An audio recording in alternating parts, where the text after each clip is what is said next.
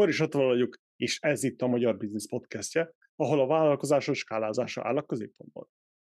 Mi a skálázás? Mikor kell skálázni, és mikor ne skáláz? Miért és mikor kell skálázni? Mit kell tudni a skálázási folyamat előtt? Mire van szükséged a céget skálázásához? Mire számíts a skálázási folyamat közben? Hogyan kezdjük el a skálázást? Ezekre a kérdésekre adjuk meg a választ a következő tanfolyamunkban. Már régóta beszélünk és hangsúlyozzuk, hogy mennyire fontos a vállalkozásod skálázása, köznevén a vállalatok méretnövekedése. Eljött az idő, hogy egy részletekben menő tanfolyamot indítsunk azoknak, akik komolyan gondolják a vállalkozásuk skálázását, cégük hosszú távú fejlődését. Ennek a programnak az a fő célja, hogy a profi cégépítőket felfelgyerezzük egy részletes térképpel, hogy bátorsággal, tudással és minél nagyobb önbizalommal tudjanak nekivágni ennek a kalandnak. A skálázás térképe programunk egy hibrid képzés, ami videó, szöveg és rendszeres találkozások alkotják. Így minden lehetőséged meg lesz arra, hogy a lehető legjobb minőségű forrás álljon a rendelkezésedre. A további részletekért iratkozz fel a sallangmentes havi hírlevelünkre, és kövess minket a YouTube-on, ezzel is segítve a vállalkozásod fejlődését. Ennyi szolgálati közlemény után most pedig vágjunk bele. Figyelem, pikán szavak elhangozhatnak, ha gyerek van a közeledben, tekerd le a hangerét.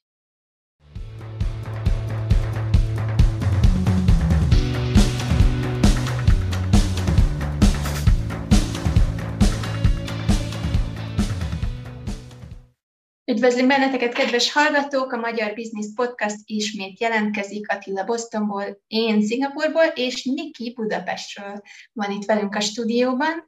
Nagyon érdekes utazós adásunk lesz ma.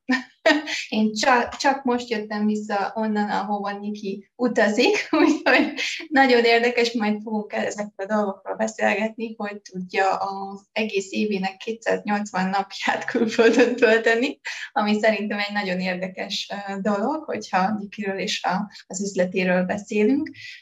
Niki a tulajdonosa az ünnepek áruházának és a Santáinak, megnézhetitek a honlapokat, mind a kettő.hu, és mellette blogot is vezet, amit látok, úgyhogy nagyon érdekes beszélgetésbe kezdünk.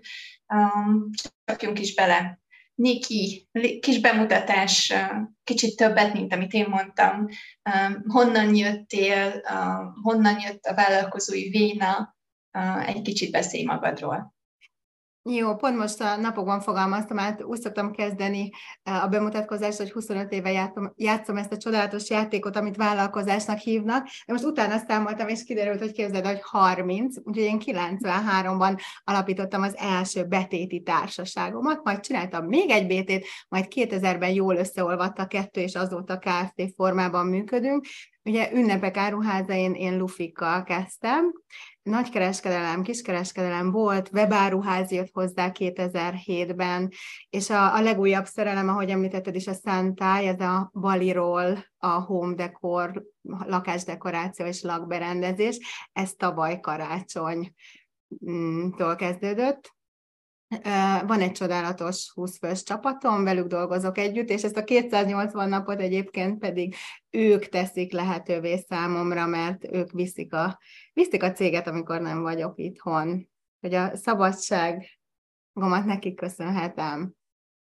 Volt esetleg vállalkozó a családban, vagy hogy kezdtél vállalkozni? De, nagyon érdekes, képzeld el, hogy Nekem anyukám rokkant nyugdíjas volt, apukámnak nagyon korán meghalt az apukája, és ő nem mehetett egyetemre. Egyébként kiváló tanuló volt, matek, fizika, de szegények voltak, és a nagymamám mondta, hogy hát ezt nem is dolgoznia kell.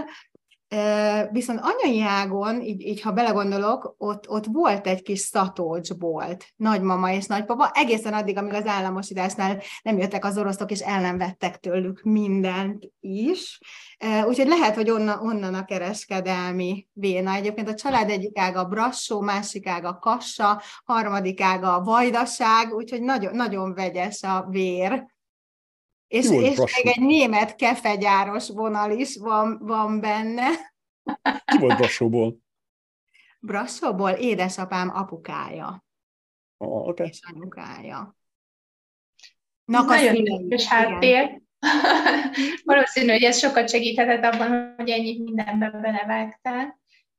Esetleg van olyan dolog, amit tőlük tanultál, vagy amit mai napig csinálsz úgy, ahogy ők mondták, ők tanították, vagy ahogy láttad? Hát ugye vállalkozásra nagyon tanítani nem, nem tudtak, mert az nagyon új volt. Ugye nem tudom, ti szerintem nem emlékeztek arra, a 89-ben ugye a vasfüggöny lebomlott, és gyakorlatilag utána indult meg az, hogy már nem csak ilyen maszek, meg gebines vonalon lehetett vállalkozgatni, hanem akkor már lehetett céget alapítani, így a 90-es évek elején, de hát ugye ők nem ebben nőttek fel, úgyhogy amit, amit apukámtól, az, az viszont a könyvek szeretete. Tehát nem voltunk gazdagok, de nagyon nagy, nagyon sok könyve volt, és az olvasás nagyon megszerettette velem, és ez szerintem nekem egy nagyon nagy szerencse, mert az egész 30 éves vállalkozói létemet úgy éltem, hogy rengeteget tanultam, szeretem a könyveket, mindig fejlesztettem magam, mindig olvastam, és mindig, ami hiányzott így a vállalkozásból bizonyos terület, akkor na, ki a, ki a legjobb könyv azon a vonalon, és akkor, akkor utána néztem, megtanultam, beillesztettem a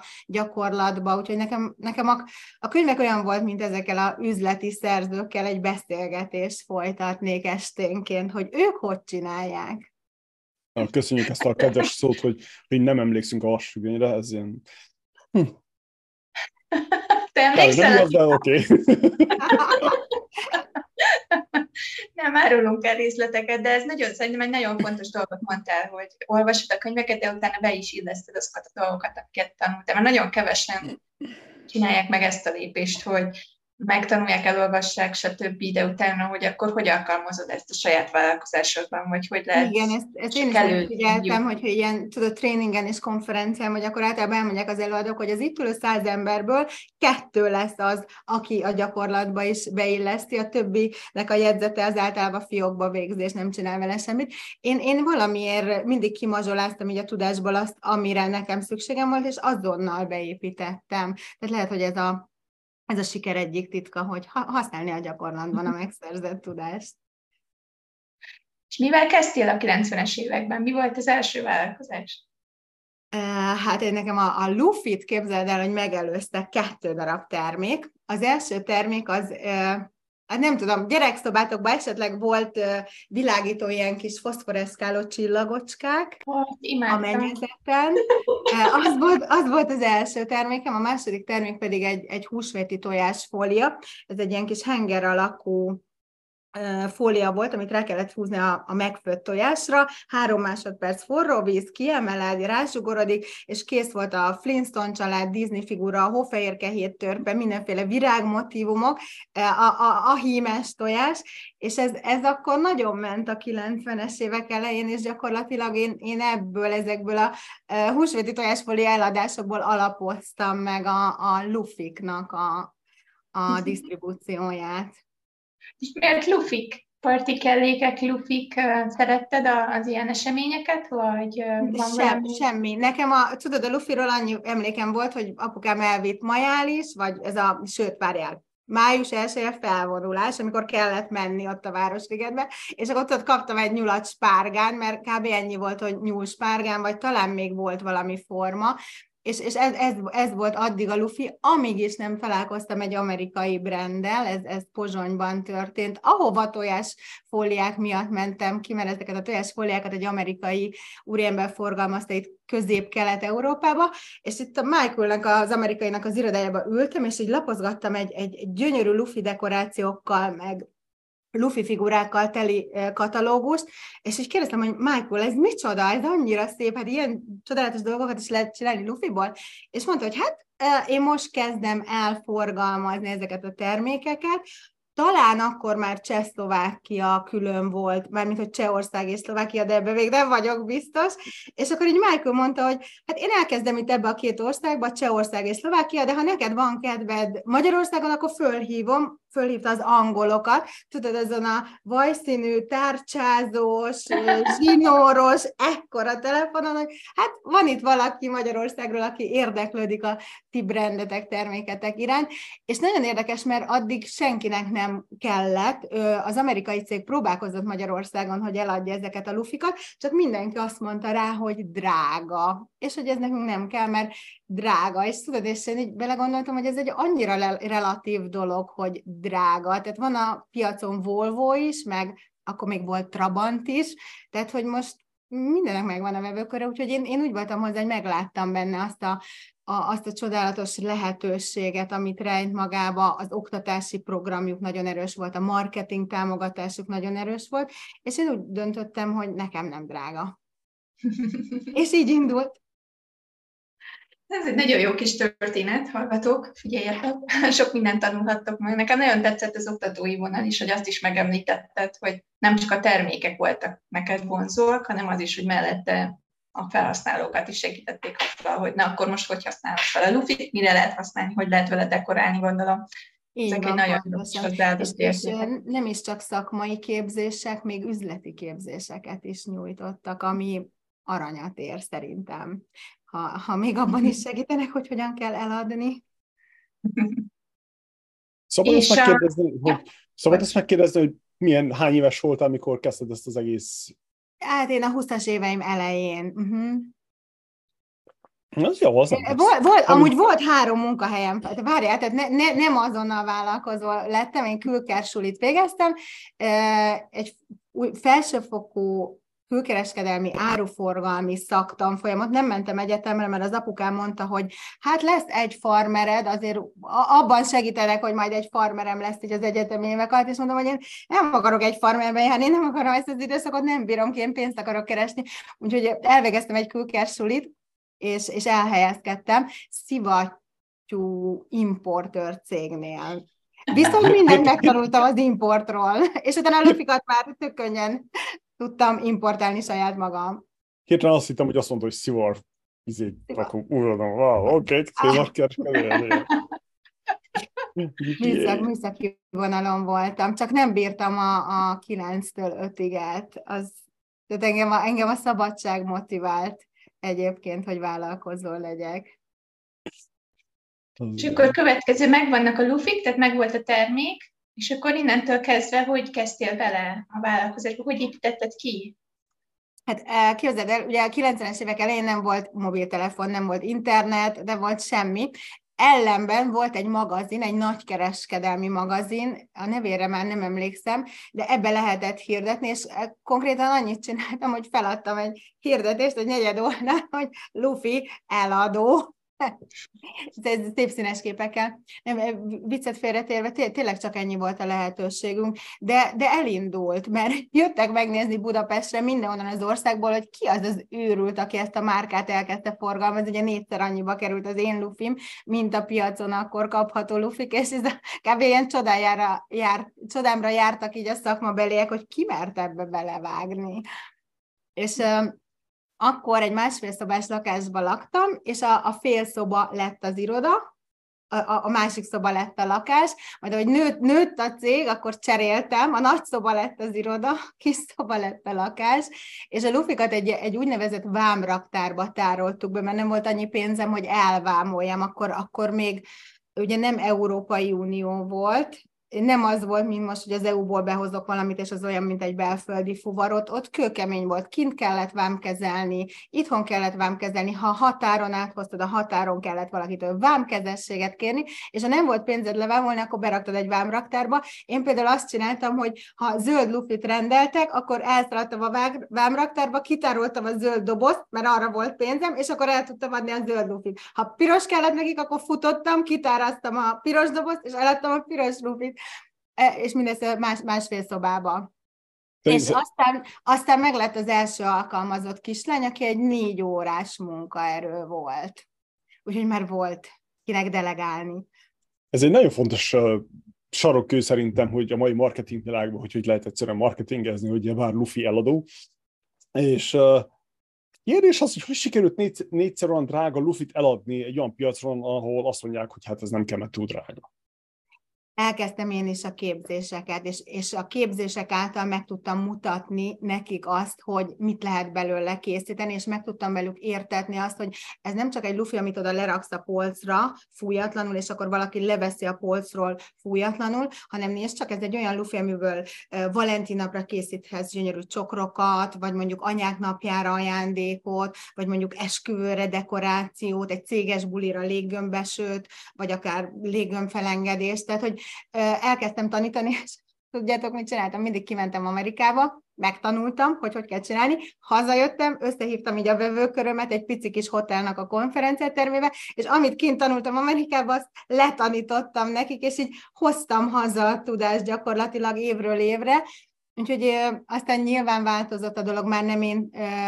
tanítottam, már eljutottunk abba a pozícióba, hogy meghívhattunk külföldi oktatókat, Olaszország, sőt Hongkong, Japán, tehát egész messziről is jöttek már tanárok képezni az itthoni szakmát, de az eleje bizony így indult. Lufi oktatók is voltak, vagy vannak?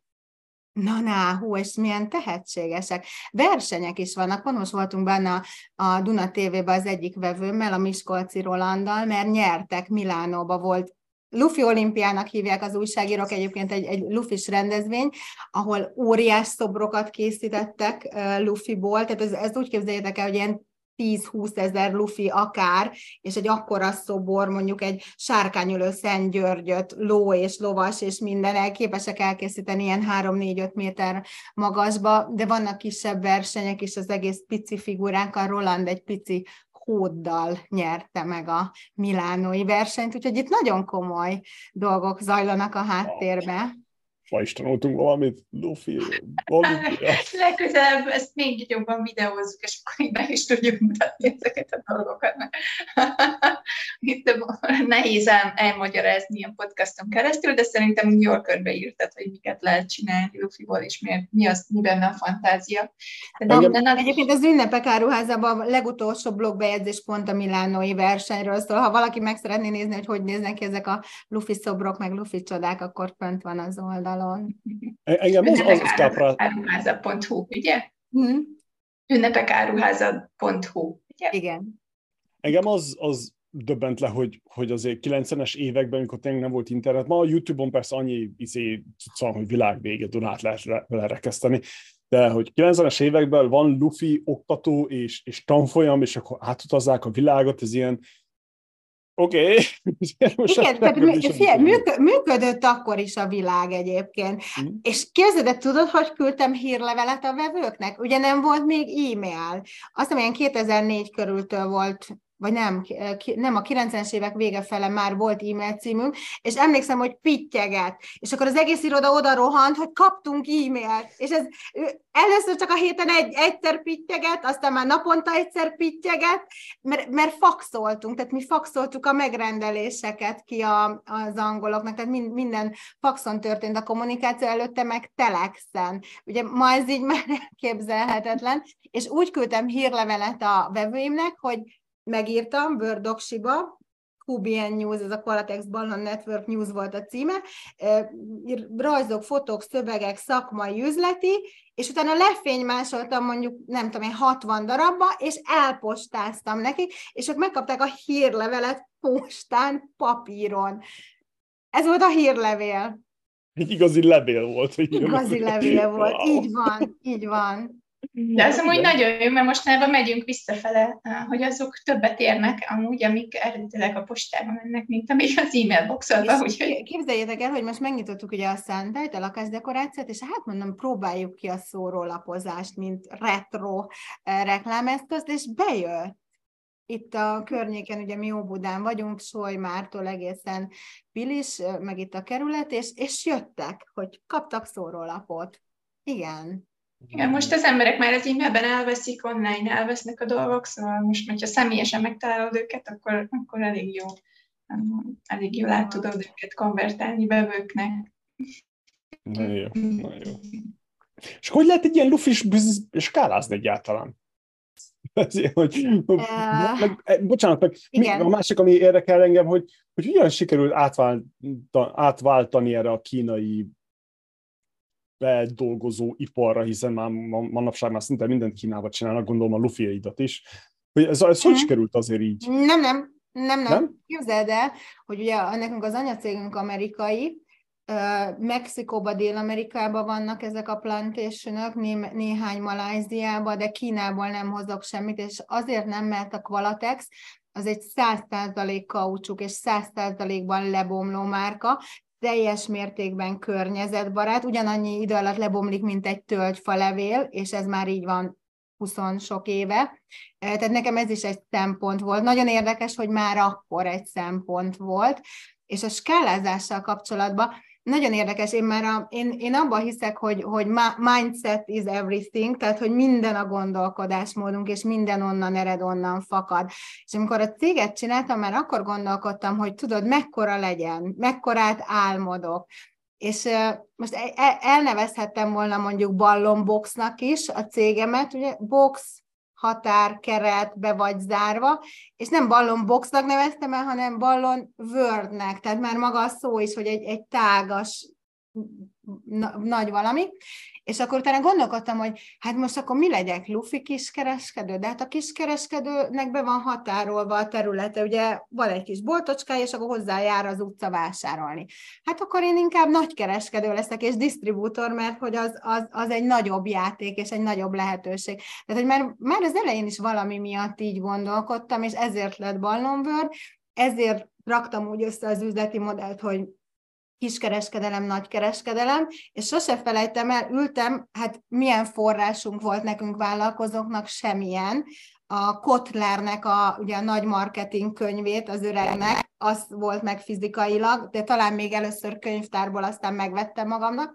A Kotler könyvet lapozgattam, hogy árképzés. Na, nézzük, hogy kell árat képezni. Ha nagykereskedő vagyok, én ezt egyébként ezt a lefölözéses taktikát választottam akkor, akkor néztem, hogy hogy kell marketinget csinálni, hogy kell értékesítést csinálni, és akkor a Kotler könyvből túrtam ki mindent, hogy na akkor hogyan is építsem fel a céget, az üzleti modellt, és mindig nyitottak voltunk az újra mindig kerestük a, a, az új megoldásokat. Ugye 2007-ben e, építettük az ünnepek áruházát, a webáruházunkat. És emlékszem, sose felejtem, hogy kerestem volna valami jó kis magyar példát webshopra, de hát mindenki akkor kezdte körülbelül abban az évben, és így nem volt jó kis magyar példa, és akkor találtam rá Tony Siére, aki a Zaposznak, az amerikai cipő webáruháznak a tulajdonosa és alapítója, és egyébként ezért adtuk ki később, évekkel később a, a Boldogság, mint cégkultúra könyvet,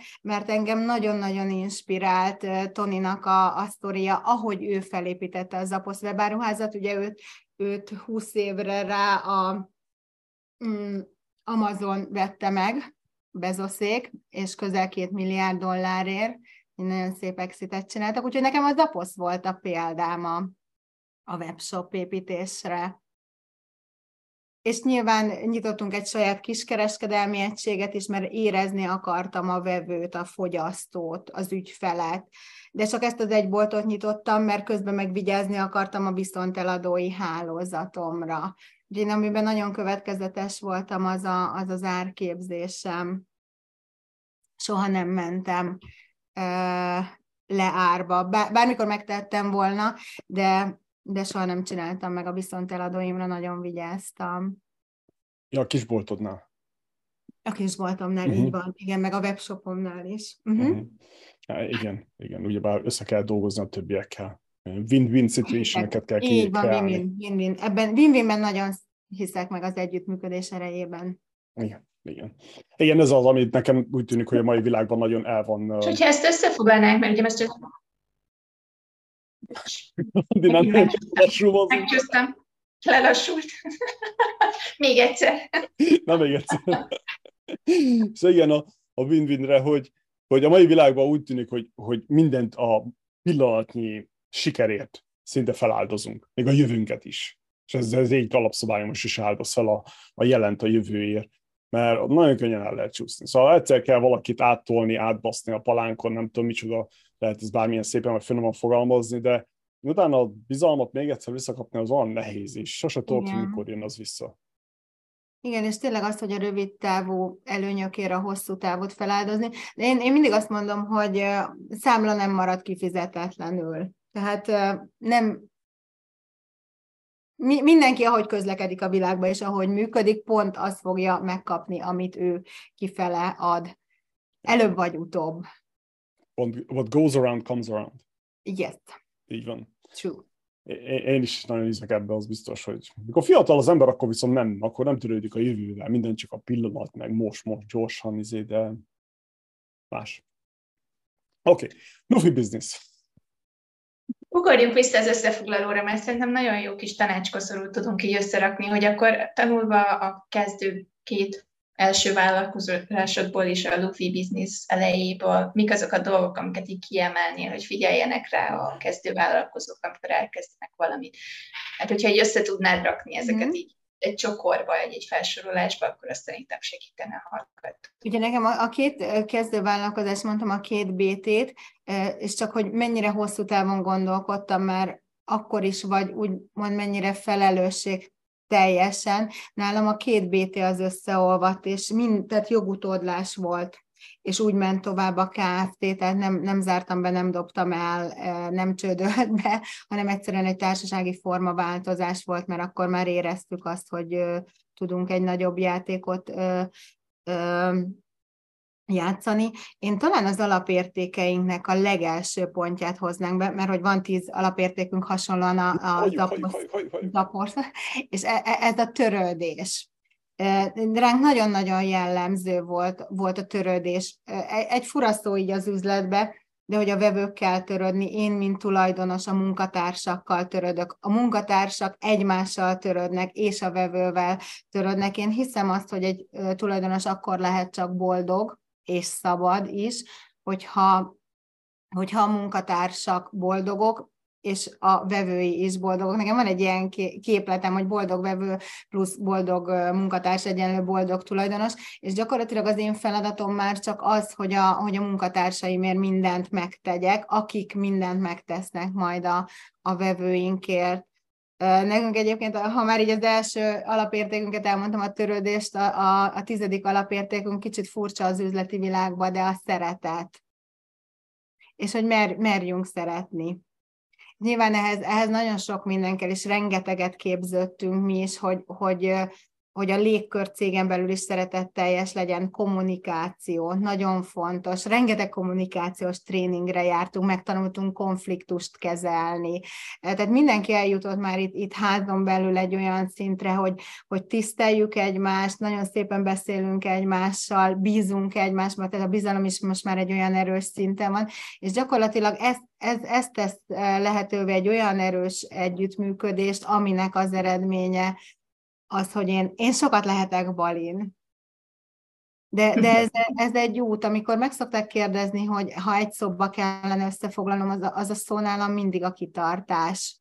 Most nem ez a 30 év, ez mutatja azt a kitartást, hogy kitartottam a, a core business mellett, tehát a, ugye a lufik, még mindig a lufik, és mindig volt rajta mit fejleszteni. A vállalkozók nagyon szeretnek így ugrálni, csapongani, új vállalkozásba kezdeni, megunni, nem kitartani, de szerintem, ha van egy, ha van egy jó alapötlet, akkor, akkor érdemes kitartónak lenni. Fel tudod sorolni a tíz alapelvet?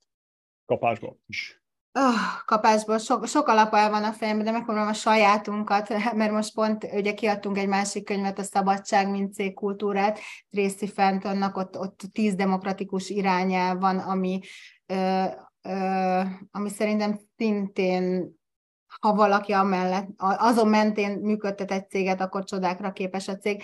De a, milyen az a, az a törődés, az első, amit mondtam, ugye a kommunikáció. Nálunk ott van a családbarát, lehet, hogy ezt írom, mert egy, egy pár szót így mondanék is róla, a kommunikációt már említettem, mennyire fontos.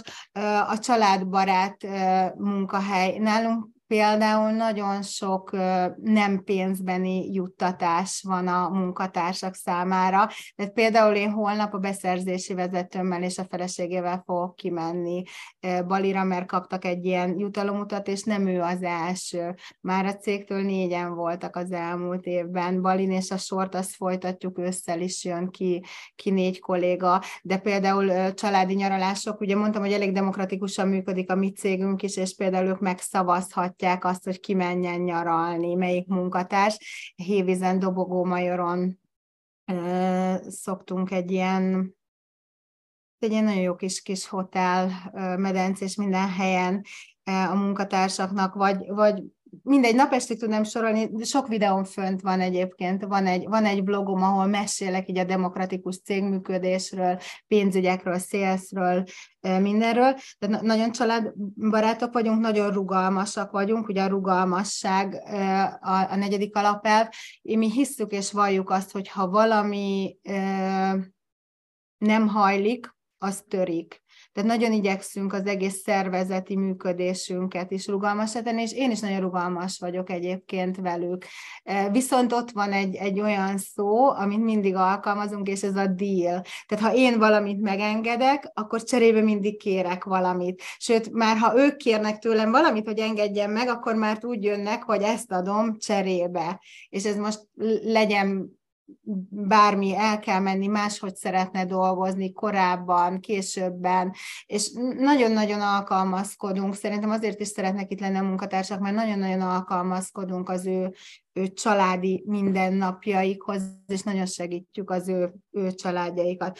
Akkor ugye ott van még az innováció, erről is meséltem, hogy folyamatosan keressük azokat a lehetőségeket, hogy hogyan fejlődhetünk, mi ezt csak egy százalékoknak hívjuk, és az egy százalékok erejének hívjuk, és ez lehet akár egy pici szoftveres fejlesztés, vagy, vagy, vagy bármi és bármilyen területen, akkor azt, azt rögtön megbeszéljük, és nagyon sokat hoznak így a munkatársak is. Én hiszem azt, például, hogy mondjuk egy munkaköri leírás sem a vezetőnek kell elkészíteni mondjuk egy 20 fős cégnél mindenkire, hanem minden munkatárs készítse el a sajátját. Ez sokszor ha, szoktam hallani vezetőktől, hogy jaj, már három éve írom, és nincs kész, és kérdezem, de hát miért te írod? Hát ő van abban a székben, abban a pozícióban, ő tudja a legjobban, hogy mit csinál. Hát egyszerre kiadod minden kollégádnak, két hét múlva beszeded, és, és kész vagytok vele, nem kell ezt három évig inni. De egyébként is a, a delegálást sokáig tanultam, nekem három év volt, mire,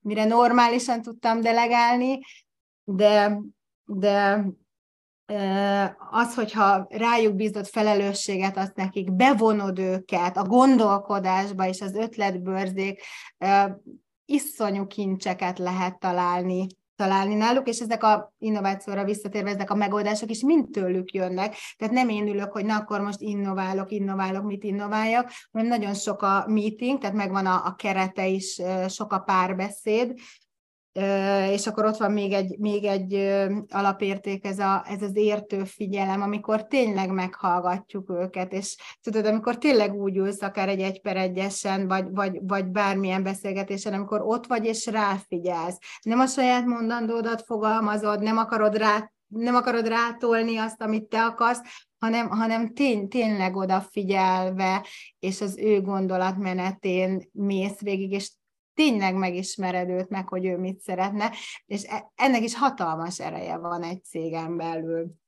Említettem a, a szeretetet, ami belekerült, ő, a célalkotás is nagyon fontos neki a cél, és, és a, a célok sem csak céges célok itt nálunk, hanem úgy van megfogalmazva, hogy egyéni és céges cél. Tehát én például ismerem minden munkatársnak a magánéletben, hogy kinek mi a célja, kinél születik most kisbaba, akkor kinek megy iskolába a gyerekek, ki az, aki végre vesznek egy lakást. Én nagyon sok mindenben segítem őket akár egy áthidaló kölcsönnel, ha mondjuk egyik házát eladta, a másikat megveszi, de egy kis bankhitel kell hozzá, amit csúszik, és akkor én, én adok. Tehát nagyon, nagyon jó az együttműködésünk, és én, én eleve, szerintem ez azért van, mert én eleve odaadom a bizalmamat, és nem félek.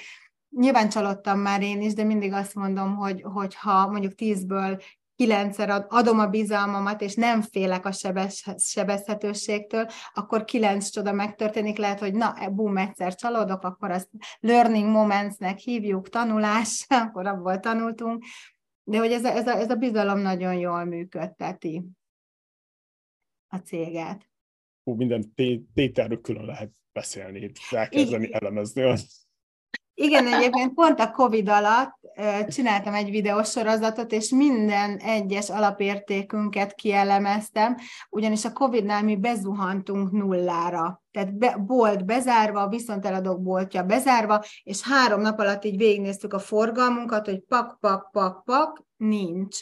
És akkor ott álltunk, hogy úristen, mit lehet csinálni, ugye minden, minden zárva, semmi forgalom, mi lesz az emberekkel, és egyetlen egy dologba tudtunk csak belekapaszkodni, amink maradt, és ezek az alapértékeink voltak, és hogy akkor egy kis bátorítást adjak így a, a viszonteladóimnak, az iparágnak, a többi résztvevőjének, elkezdtem így a, a tíz alapértékünkről mesélni, és hogy nekünk mi a tervünk, hogy a tíz alapértékünkbe kapaszkodva túléljük a Covid-ot, és ez sikerült is.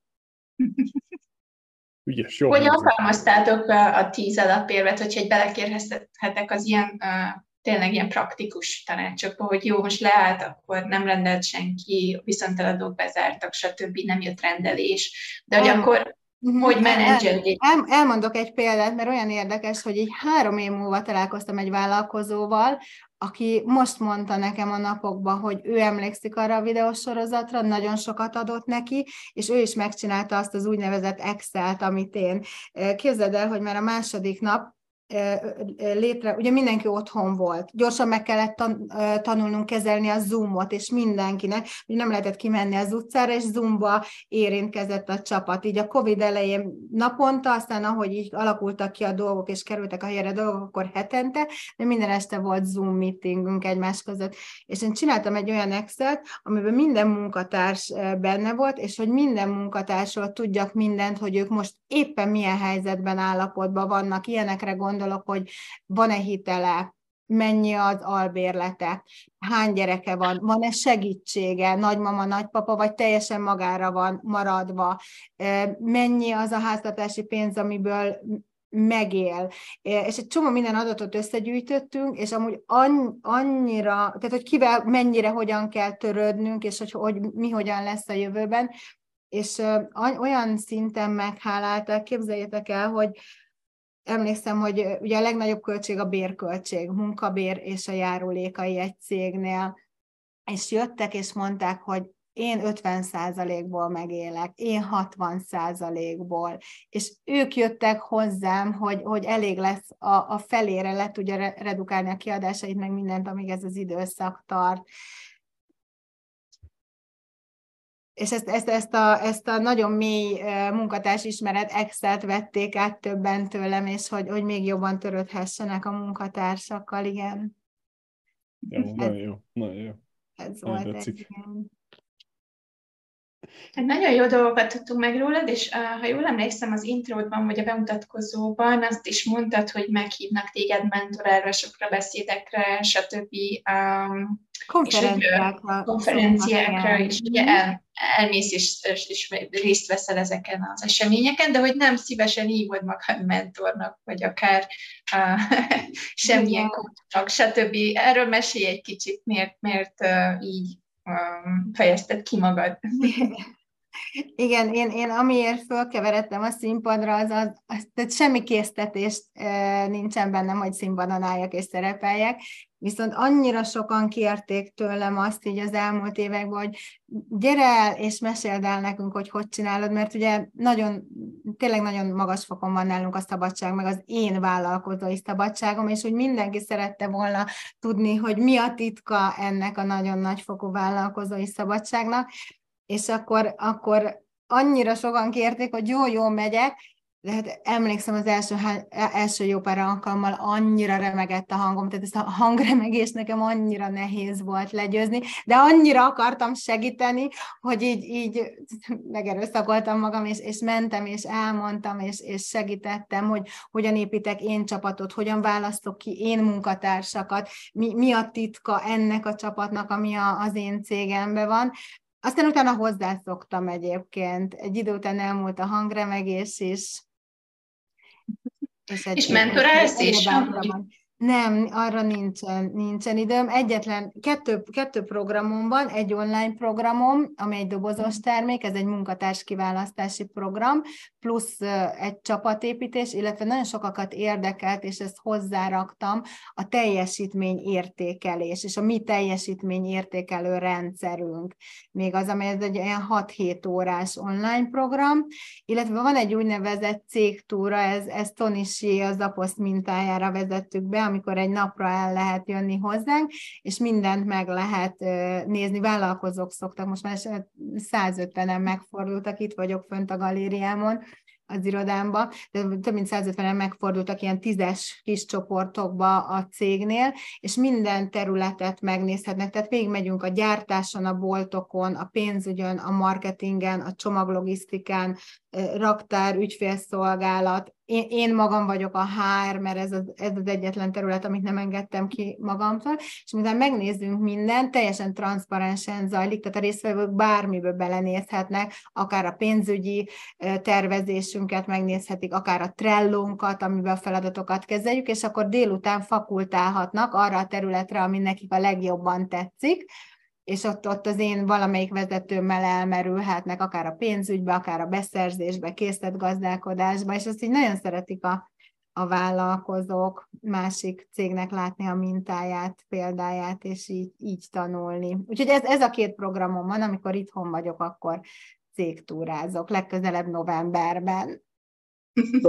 Ezt a turistáskodást nálatok, ezt hogyan szervezitek? Van túljelenkezés? Ha van, akkor hogyan válasszátok ki? Ingyenes, nem ingyenes?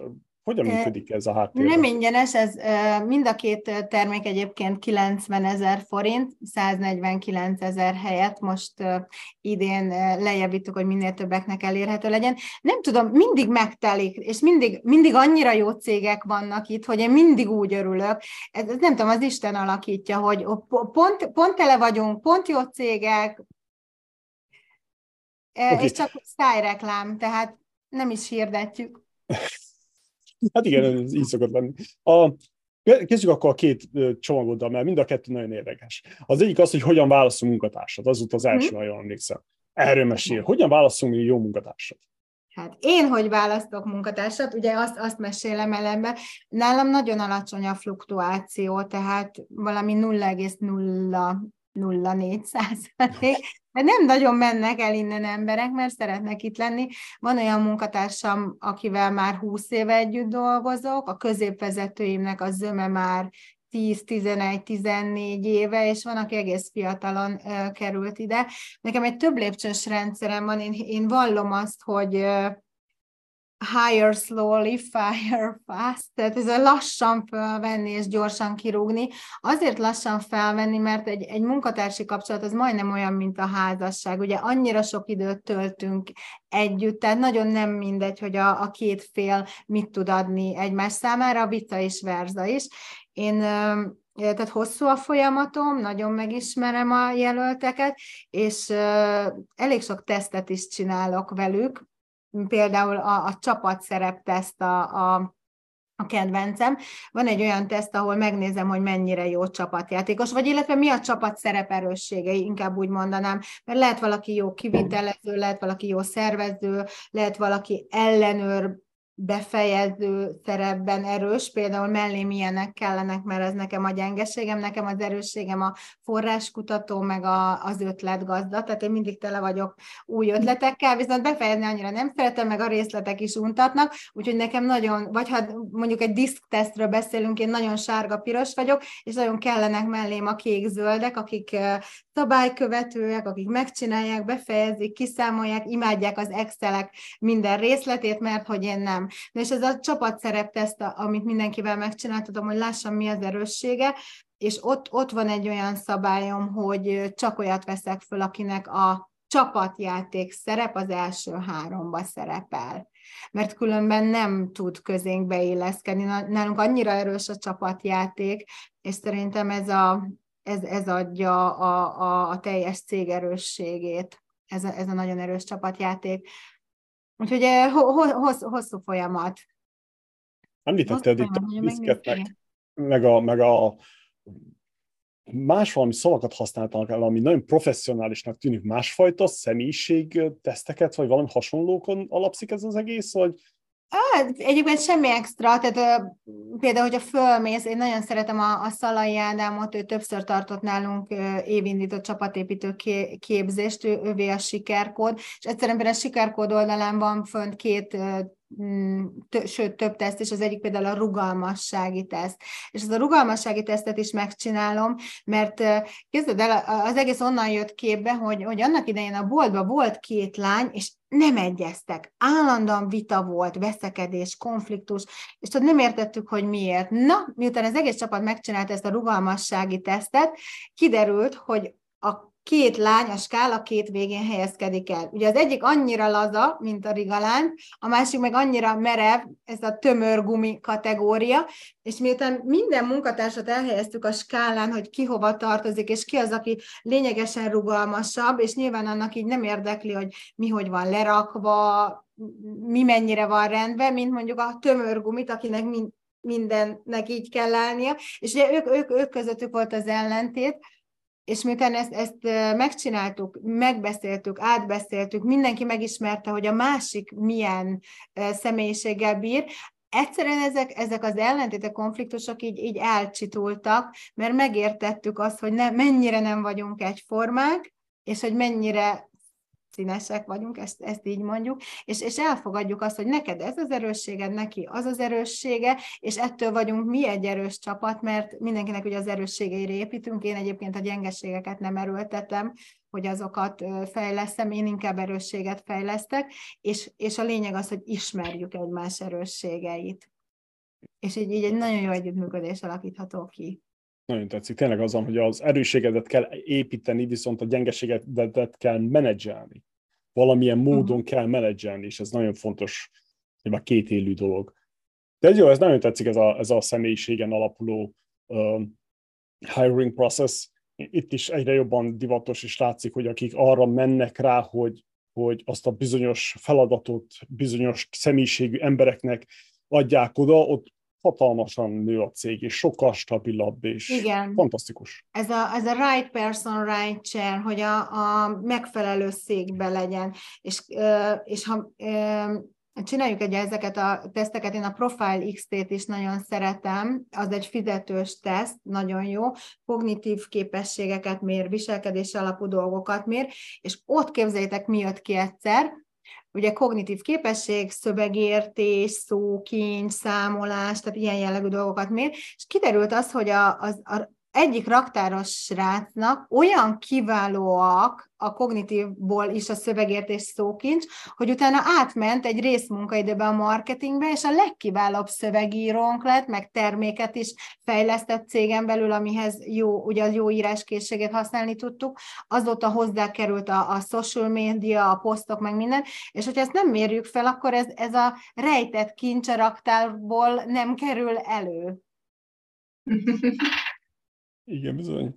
És az a jó az egészben, legalábbis nekem azt tetszik, hogy tényleg ez ilyen win-win. Azért, mert felveszel valakit, csinálsz valamilyen alapon személyiségtesztet csinálsz, meg címkézed végül is, és most tényleg a, a kifejezés legjobb értelmébe, és akkor az segít neki is megérteni, hogy ő miért viselkedik úgy, meg miért gondolkodik úgy, ahogy a főnöknek is segít, és akkor főleg, ha ez meg van engedve, hogy ezek az emberek migráljanak a cégen belül tényleg pozícióról pozícióra, Igen. akkor az ilyen hatalmas boom lehet a cégnek. De persze ezt is okosan kell csinálni, itt is vannak hátrányok, jó tesztet kell csinálni, stb. stb. Az se jó, hogyha mindenki mit tudom, hetente változtatja a pozícióját, szóval vannak ilyen extrémek, de ez, ez hatalmas, ez nagyon-nagyon jó csapatépítő, meg, meg főleg rendszer támogató. És a hatékonyságot is nagyon növeli. Igen. Igen, ugyebár az a, az a haba tortán, az hatékonyság. Hogyha minden jól van, akkor megvan alapozva, sok minden legalábbis, akkor tényleg a hatékonyság az magától jön, az ilyen side effect az egésznek. Oké, okay, következő csomagot, ez, hogy, hogy érték, hogy, hogy hogyan, nem is érték, hanem uh, na, nem jön a szó, ez a, a performance. Ez, ez hogyan, ez, ez hogyan számított, teljesítmény, ez hogyan számított ki, ez, ez, ez mi ennek a rej, rejtén állatok, vagy mi a lelke? Hú, erre van egy, van egy képletünk. Mégpedig az egyfőre jutó árbevételt nézzük mi nagyon, már sok-sok éve, és hasonlítgatjuk össze. Azért mondom, hogy szezonról szezonra, mert mindig mi adott év, adott hónapját az előző év ugyanazon hónapjához hasonlítjuk, hiszen mondjuk egy október, egy Halloween, az nálunk ugye nagyon erős, azt az előtte levő szeptemberhez nem hasonlíthatjuk, csak a, az előző év októberéhez tehát ezt az egyfőre jutó árbevételt nézzük, mérjük, nálunk le van bontva nem csak árbevételre, árrésre is, és nem csak havonta, de mi, mi annyira pervezek vagyunk, hogy lementünk óraszintre is. Tehát mi tudjuk azt, hogy gyakorlatilag egy munkatárs egy óra alatt mennyi árbevételt és árrést termel meg, és hogy ez hogyan alakul évről évre, szezonról szezonra. Ez a úgymond termelékenységi mutató, és amikor kialakult nálunk a teljesítmény értékelési rendszer, az az, amikor azt jelenti, hogy nálunk mindenkinek van egy ilyen ter- teljesítményértékelési sablonja, amin nem csak a munkaköréhez feladataihoz tartozó értékelés van, hanem, hanem egy ilyen általános munkatársi, egy viselkedési rész is van, illetve ha a vezető az adott munkatárs, akkor a vezetői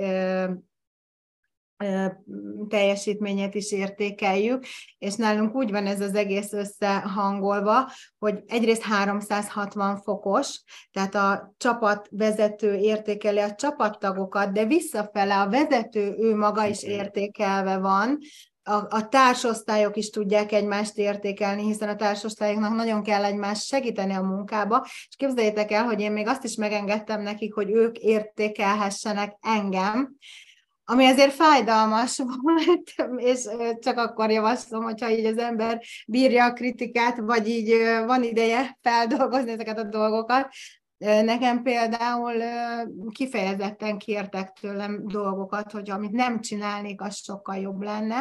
Például ez a, ugye öt, ötletgyáros vagyok, és állandóan jöttem az új ötleteimmel, és túl gyakran, és ez a kb. nem hagytam őket dolgozni, és akkor megkértek, hogy ha ebből lehetne kevesebb, az annyira jó lenne, mert akkor tudnának dolgozni, és akkor nem, nem mindig nyomnám magyom őket az ötleteimmel. Úgyhogy tehát 360 fokos, és mindenki, mindenki, mindenki.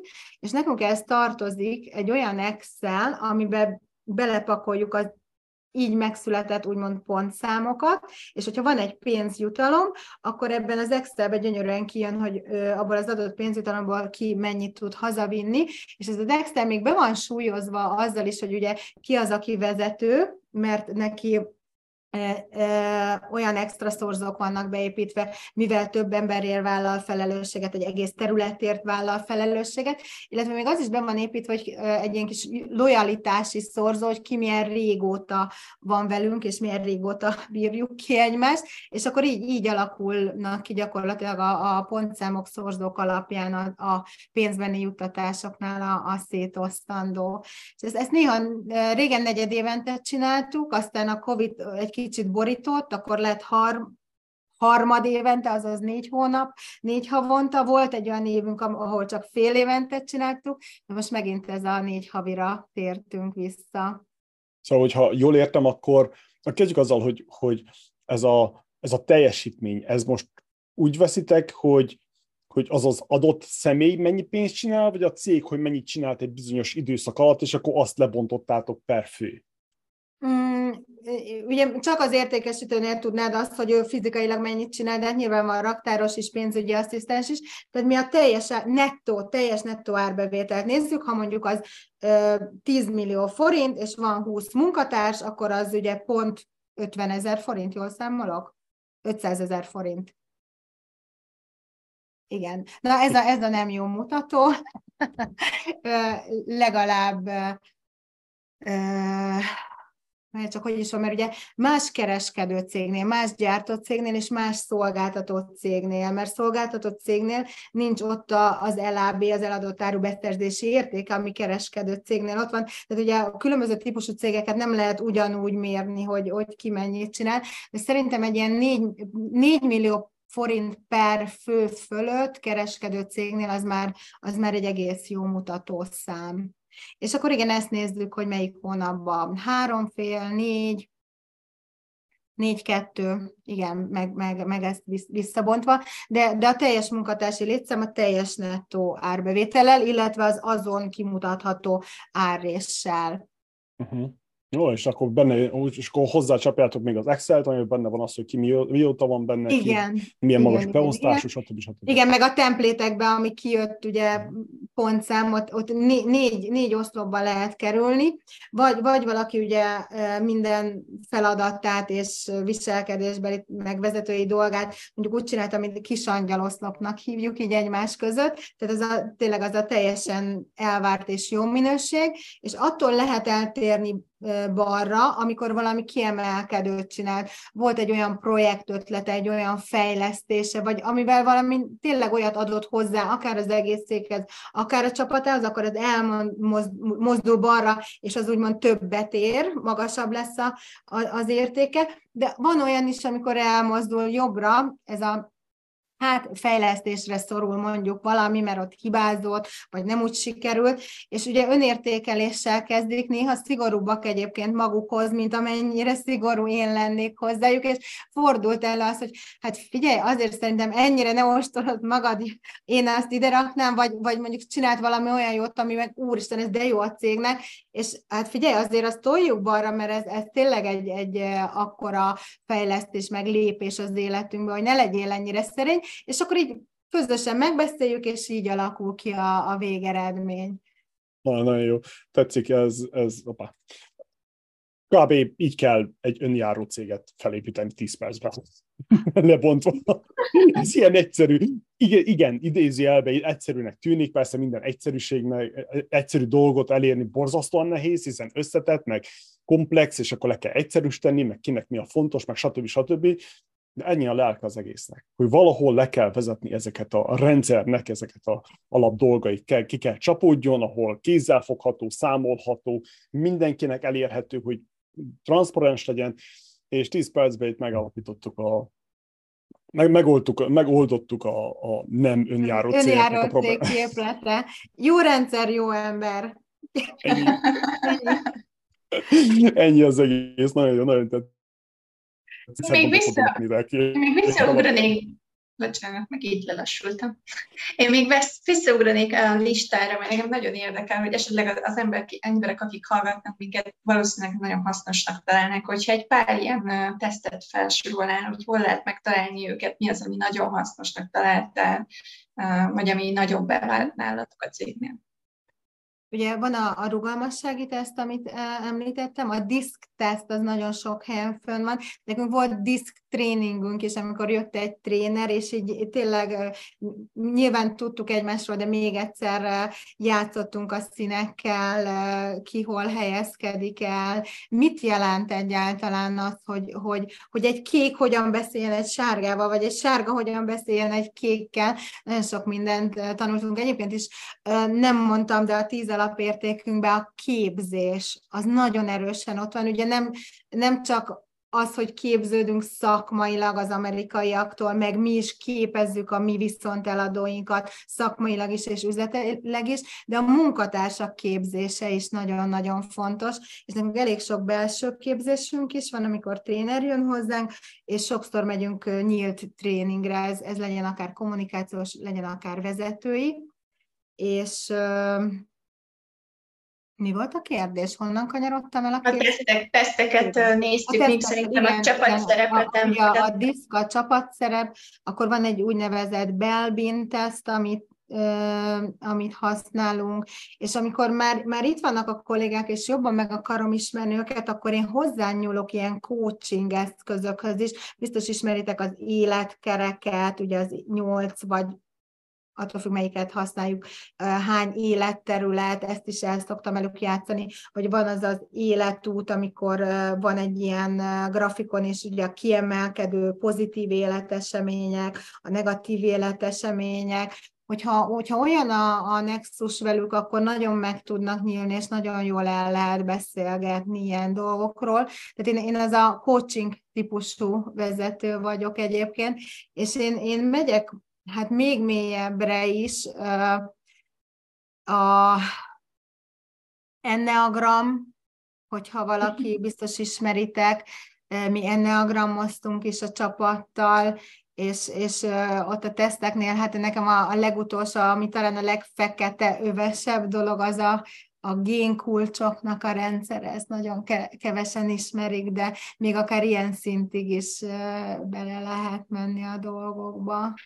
E, egyszer játszottunk, az is egy kommunikációs trénernél jött elő, a Dan Millmannak például az erre születtél, tehát mi képesek vagyunk így elmenni így a számok, számmisztika világába is, akár adott esetben. De ez már tényleg csak egy olyan csapatnál, ahol, ahol nagyon nagy fokú a bizalom.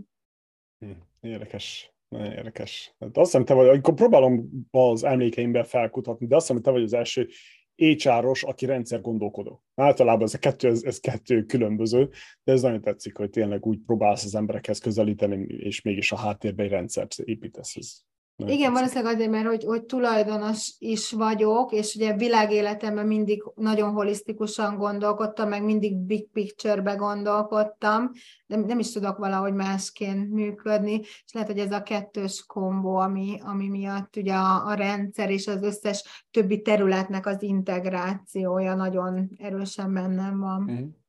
Amivel nincs is gond, nincsen baj, mindig ezt mondom, hogy nincsen ezzel baj. Az a lényeg, hogy, hogy az alapján, amit van, felépítsél egy olyan buborékot, ahol egy jó kis csapat van, és egy jó terméket tudtok kidolgozni, és természetesen értékesíteni. És kész, akkor, akkor már van egy valamennyire sikeres cég. Most attól függ, hogy kinek mit jelent a siker, de az már nagyon jó út. Igen, ez a kinek mit jelent a siker, és hogy miben mérjük a, a sikert, és hogy mennyire a mennyiségi mutatókra tesszük rá a hangsúlyt, vagy mennyire a minőségire esetlegesen, igen, ez, ez, meg, ez szerintem meg mindig a tulajdonostól függ, hogy van egy barátom, mindig azt szokta mondani, hogy csak olyan céget tudsz csinálni, amilyen te magad vagy, de te mondjuk egy, vagy akár vezetőként is egy ötös szintű vezető nem tud létrehozni egy nyolcas szintű céget, ezt is szokták mondani ilyenkor kell félreállni. Ha ez a cél, akkor Igen, ilyenkor kell félreállni. Így, így van, és, és sokszor van, hogy félreállnak és átadják, hogy a, mert, mert sokszor a növe, hát igen, a növekedés gátja tud lenni a, a tulajdonos. Így van. Hogy a szűk kereszt metszet. Az az. Csak hát ilyenkor nagyon keményen magadba kell nézni, nem mint izé, ugyebár az igód magasan van, hiszen van egy csapatom, egy céget alapítottam, van egy pár nulla bevétel, naponta, havonta, évente, stb. És akkor beismerni magadnak, hogy fú, hát én mégsem vagyok annyira tökös fi a gáton, és félre kell álljak, és kell egy tökösebb szomszéd gátról beszerezni, akkor... Igen, Igen. Van, van az a cégméret, tehát amikor, amikor már teljesen más eszközök kellenek hozzá, és már nem ez a kis családias kis hangulat. Igen, amikor már... Ez, már ez nem tudatos volt ez a, ez a választás, hogy nem növeled? Mert ugye mondtad, hogy csak 20 emberrel dolgoztok, hogy ez egy tudatos választás volt azért, mert mi, amik az értékek, és hogy fent tud tartani, vagy pedig ez így kényelmes lehet, nem, sok, nem is uh, tudatos változtatni?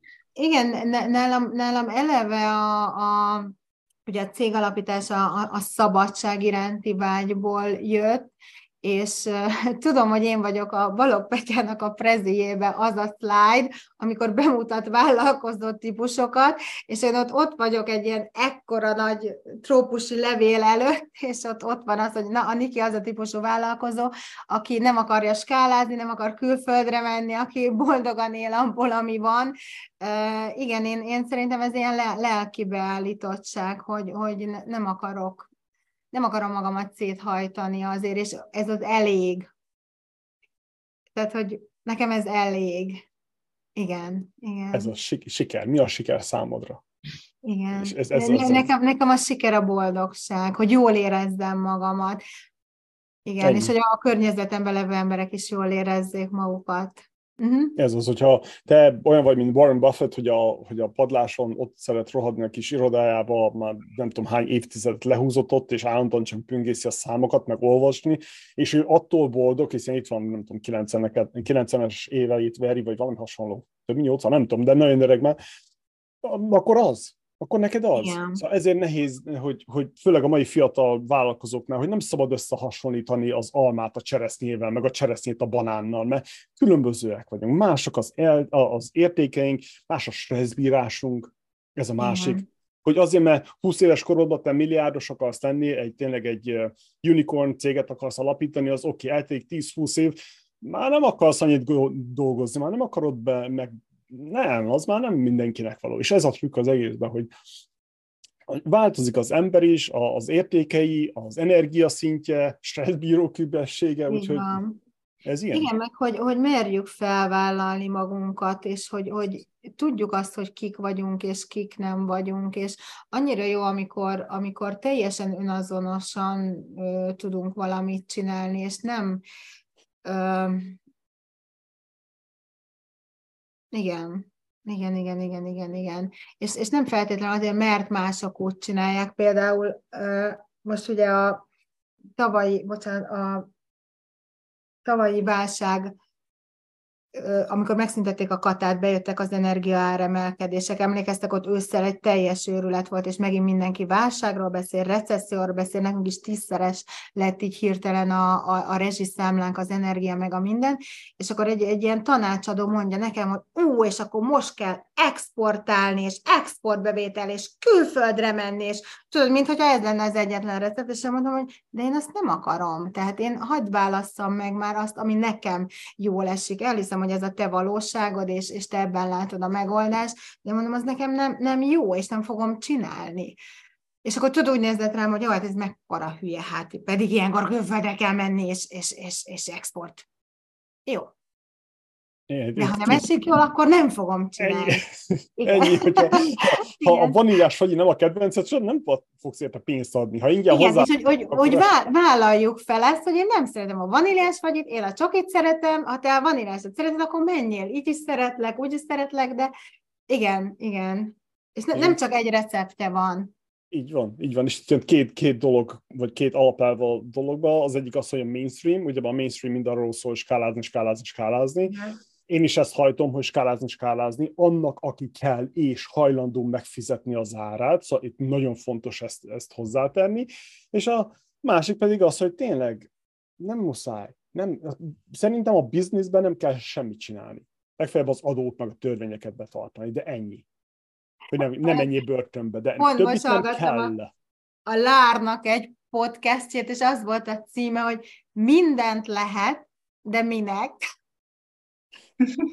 Igen, és nem baj, tudjuk tényleg arra a választ, hogy kik, kik vagyunk, hova tartunk, és, és mi, a, mi a mi útunk.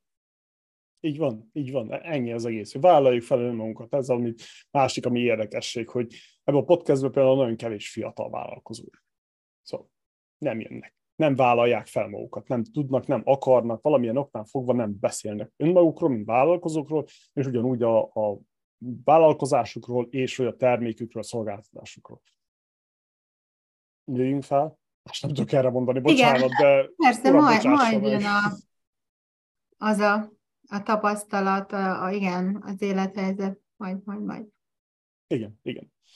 Ez Én itt megint az íróba is visszamegyünk, hogy oda mennek, ahova szeretnének. Tehát lehet, hogy van egy másik platform, ahol mondjuk fiatalokkal tudnak beszélgetni, és más stílusban, és más dolgokról. Tehát szerintem ez is olyan, hogy a szabadság az, az mindenkinek jár. Tehát, hogy nekünk is jár, hogy eldöntjük, eldöntjük, hogy kik lesznek a vendégek, és ugyanúgy a vendégeknek is jár, hogy eldöntsék, hogy hova jöjjenek. Ugyanúgy, mint a vállalkozásban, vagy akár az életben, ezek mind igazak, hogy mindenkinek van, és mindenki azt csinál vele, amit szeretne igazából. Így van, így van. Az biztos, csak valahogy az arról feledkeznek meg az emberek, hogy mindennek van előnye és hátránya. És a hátrányokra nem fókuszálnak. Nem kell ráfókuszálni, hanem nincsenek tisztában velük. Így jobb megfogalmazni. Nincsen tisztában azzal, hogy oké, okay, ha ide nem megyek, akkor mi van? Akkor mit veszítek, illetve mit, nyem, mit nyerek ezzel?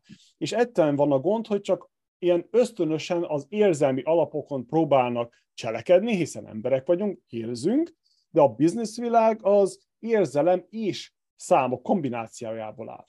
Nagyon érzékeny Igen. egyensúly van. Én, én is mindig azt mondom, hogy mindig a szívem után mentem, és mindig a szívemből döntettem, de mellette folyamatosan matekoztam. Tehát a, a matek, a számok, az, az, nagy, az, az muszáj. Az muszáj. Ez az. Oké. Okay. És merre haladtunk, haladtok most? Mi lesz a lufikkal? Van-e új dolog, ami bejött a képbe?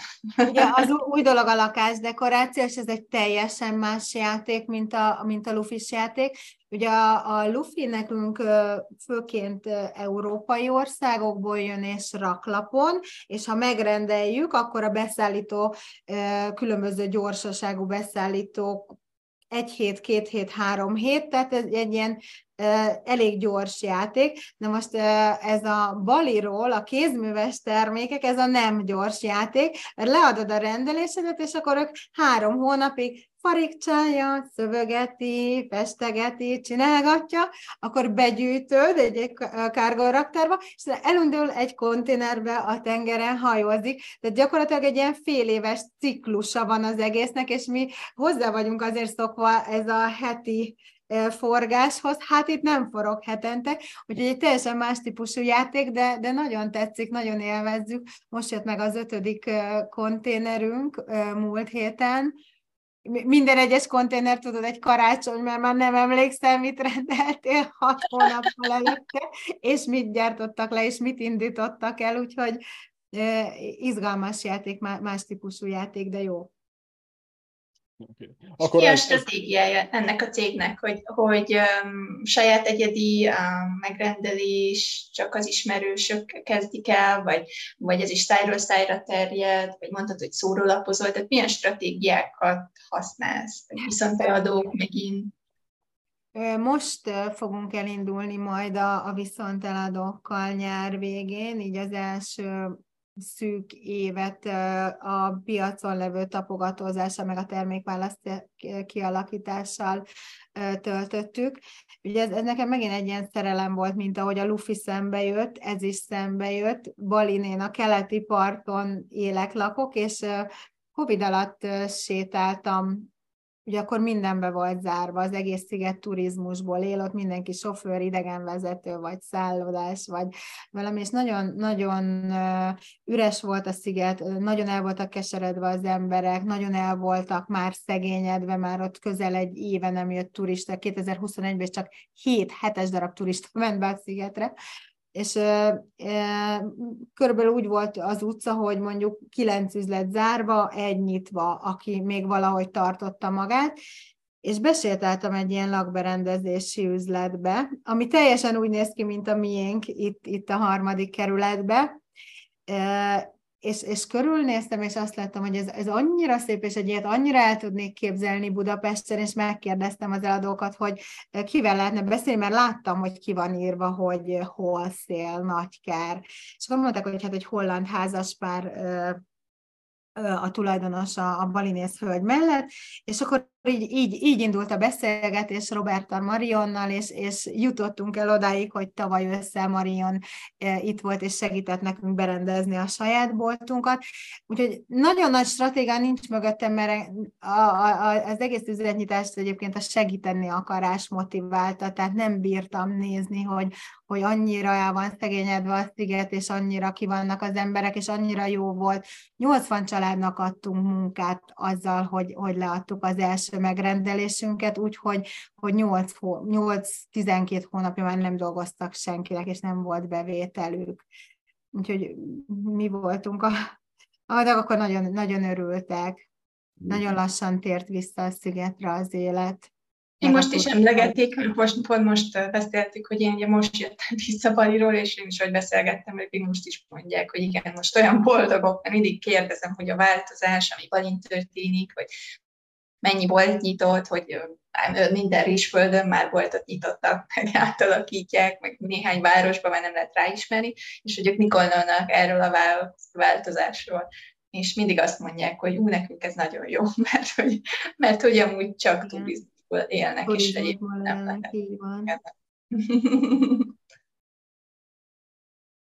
Menjünk tovább, mert még van egy pár kérdés. Szerintem a jövőről nem nagyon beszéltünk olyan tekintetben, hogy mindig meg szoktuk kérdezni a, a vendégeinket a technológiáról, hogyan, hogyan um, um, adaptálódtok, magyar szót keresek én is, mert nem mhm. sokat beszélünk itt magyarul, tehát hogyan alkalmazkodtok a, a, az új technológiákhoz, akár az AI-hoz, akár, mint mondtad, a Zoomhoz, hogy használtátok, tehát milyen új dolgokat használtok, ami segíti a vállalkozásokat. Igen, ez Zoom nekünk a Covid alatt került bele az életünkbe, és, és nagyon gyakran használjuk, ugye egyre többet vagyok Balin, és sok meeting a kollégákkal Zoomon keresztül megy. Nekünk már a Covid előtt jóval bekerült az életünkbe a Trello, ez a feladatkezelő rendszer. Ugye azt vettük észre, hogy annyira szórtan vannak az információk, meg a kommunikáció, ugye itt egy Excel, ott egy Excel, ez e-mailbe, az papíron, ez posztiten, az egy dossziéba, és akkor mondtuk, hogy ez valami egységes dolog jobb lenne, és egy, egy barátom még Trello-t használtak, megmutatta, és hú, hát mondom, akkor ez, ez megmutattam a csapatnak, nem, ez, ez jó lehet nekünk is, és annyira cukik voltak, én így, így októberben mutattam meg nekik, amikor Halloween volt, előttünk volt a Mikulás, a karácsony, és így mondtam nekik, hogy hát hogy a januártól tök jó lenne bevezetni, meg elkezdeni használni, mert így nem is gondoltam, hogy egy új sztorit így, így berakjunk az életünkbe a legnagyobb szezon közepén, és kezded el, hogy megcsinálták, december 1-től ráálltak, átálltunk, és, és gyakorlatilag egy hónappal előbb el is kezdtük használni, használni, és azóta is nagyon szeretjük. Ugye folyamatos fejlesztés, nekünk össze van kötve a webshop az ERP-vel, a, a vállalatirányítási rendszerrel, tehát mindenben mi még külső könyvelőnk van, de könyvelésben is napra készek vagyunk, és ott állandóan valamit csiholunk, fejlesztünk, és nagyon sokszor a, a webáruház oldalról hajtunk meg dolgokat. Ami, ami egy érdekes együttműködés az egyik angol partnerünkkel a, az úgynevezett dropshipping, vagy e-fulfillment, amikor ez a háromszög ügylet van, hogy a, a, ugye a magyar vásárló rendelhet egy magyar webshopból, ahova föl van töltve az angol cégnek mind a 20 ezer jelmez, de jelmez kiegészítője, hiszen nekem itt a nagykerbe csak egy egy-két ezer darab, amit tartok készleten, és ezáltal hozzájuthat az angol teljes készlethez, teljes választékhoz, és gyakorlatilag az történik, hogy az angol direktbe küldi a magyar címre, és mi pedig elszámolunk egymás között a forgalom után, tehát egy, egy-két ilyen újszerű elkereskedelmi dologban is benne vagyunk. A MI szövegírás, tehát a marketingesek már elkezdték használni, és, és idő is szabadult föl, és ezt az időt akkor eltöltjük máshol, vagy a kiskerboltba, vagy a raktárba, segítve másik osztályoknak. Nagyon jó kis történet, nagyon sok mindent megosztottál, még beszélgettünk ezekről a dolgokról, hogy mik a, mik a tervek a jövőre nézve, kicsit már megosztottad velünk, de esetleg hosszú távon, hogy hogy látod a, a jövőt, így mind a két cégre, vagy a, a két irányra vonatkozólag. Hát, most egy nagyon érdekeset kérdeztél, mert én elég sokat foglalkozok a klímaváltozással mostanában, és egyre jobban látom azt, hogy egy véges bolygón próbálunk végtelen játékot játszani, és egy végtelen növekedést. Úgyhogy ö, én, én egész komolyan elkezdtem foglalkozni egy, egy furcsának, vállalkozó szájából furcsának hangzó dologgal, és ez a nem növekedés közgazdaságtana.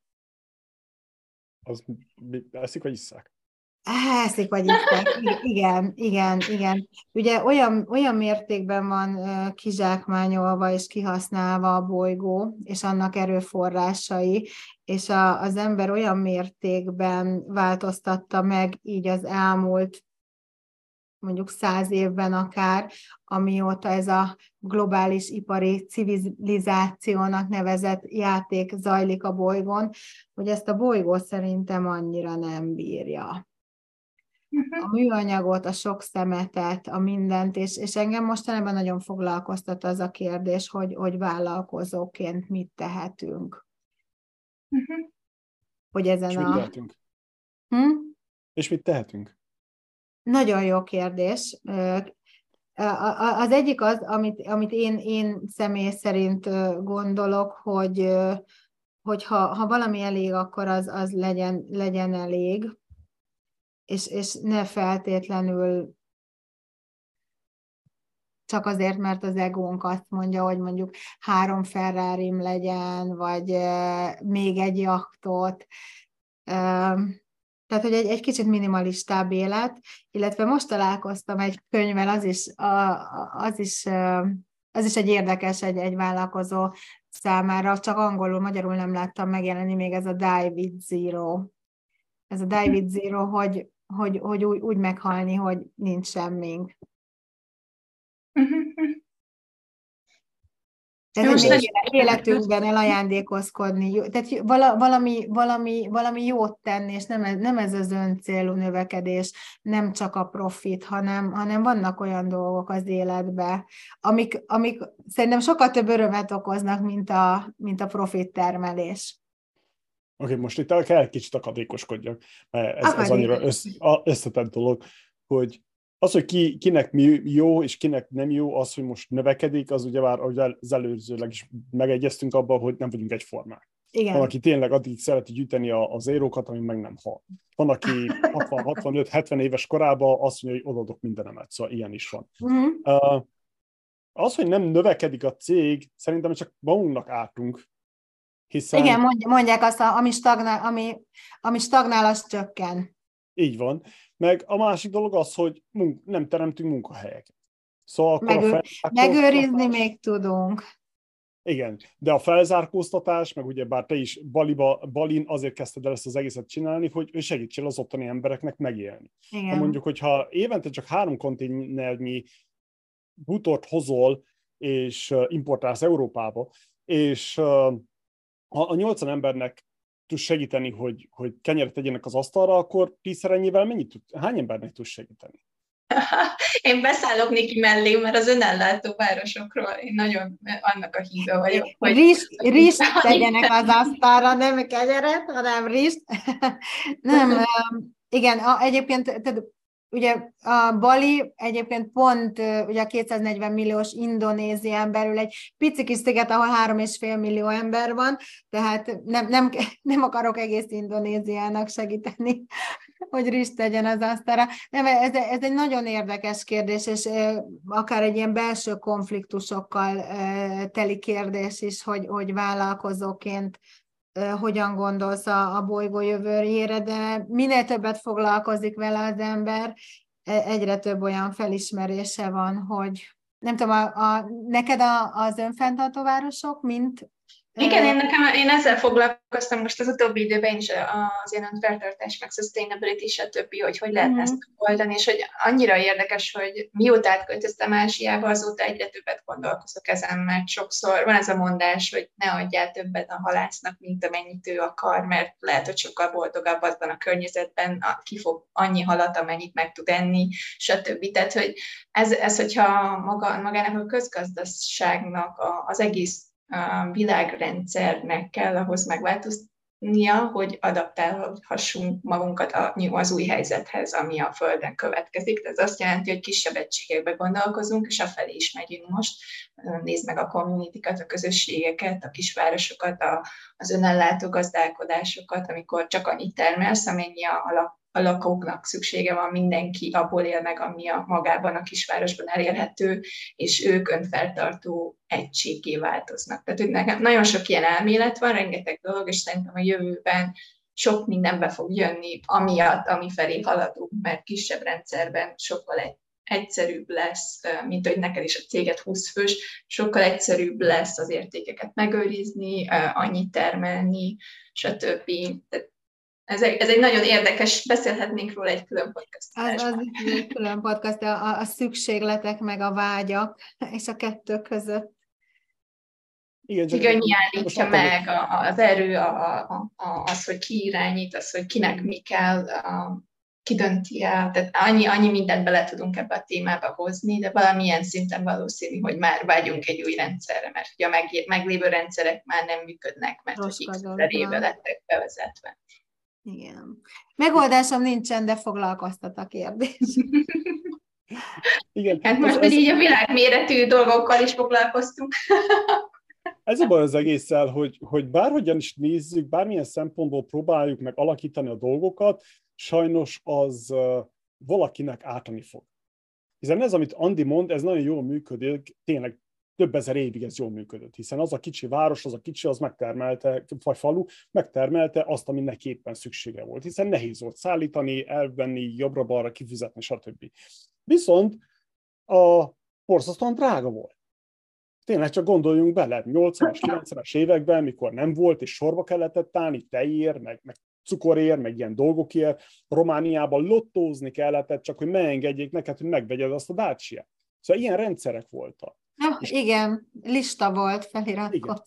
És uh, szóval ennek az, az, az, a do, az a probléma, hogy ez borzasztóan drága helybe. A másik pedig az, hogy a harmadik, majd negyed osztályú országokat nem tudsz felzárkóztatni. Hiszen a kereskedelem az az egyetlen megoldás arra, hogy a szegény országokat az felzárkóztassuk. Period. Szóval ott, nem ahol van, azok, a, azok az országok, azok az országok, akik hatékonyan és aktívan részt vesznek a világkereskedelembe, az, az ott a gazdaság, a GDP, most az, hogy van korrupció, meg mi egymás, az más tészta, de ott a GDP az növekszik.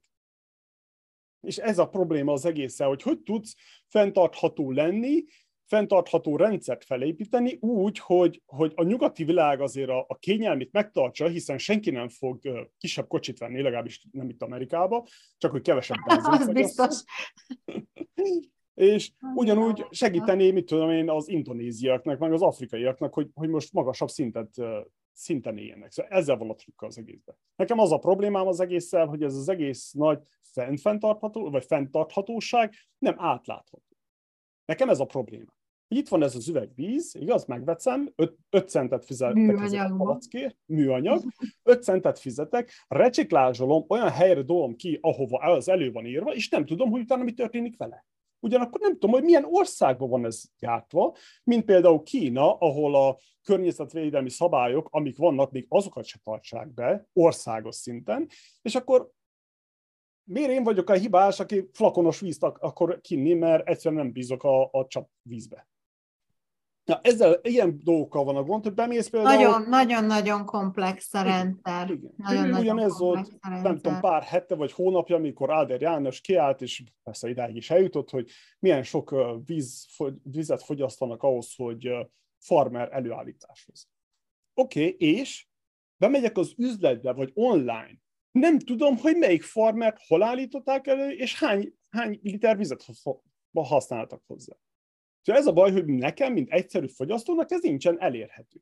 Igen, ha ezt a flakont itt állítják elő Amerikába, és itt Amerikába újra hasznosítsák, és nem szállítják Kínába, ahol a szemétdombra kerül, be az óceánba, akkor, akkor igen, akkor azt fogom választani. De nem, Hát, és mennyi mindent nem tudunk még. Így van. Így és van. még nagy mindent behozhatunk a képbe is, mert ugye amíg nem mutatott be az embereknek a színes tévét, addig nem szeretnék. Tehát ez azt jelenti, hogy a maga a keresítés, a, a vágyak nem lesznek magas szintűek, tehát az, amilyen van is, amit meg tud termelni, elég lesz. De hogyha bevisz és megmutatod, akkor mit csinálunk?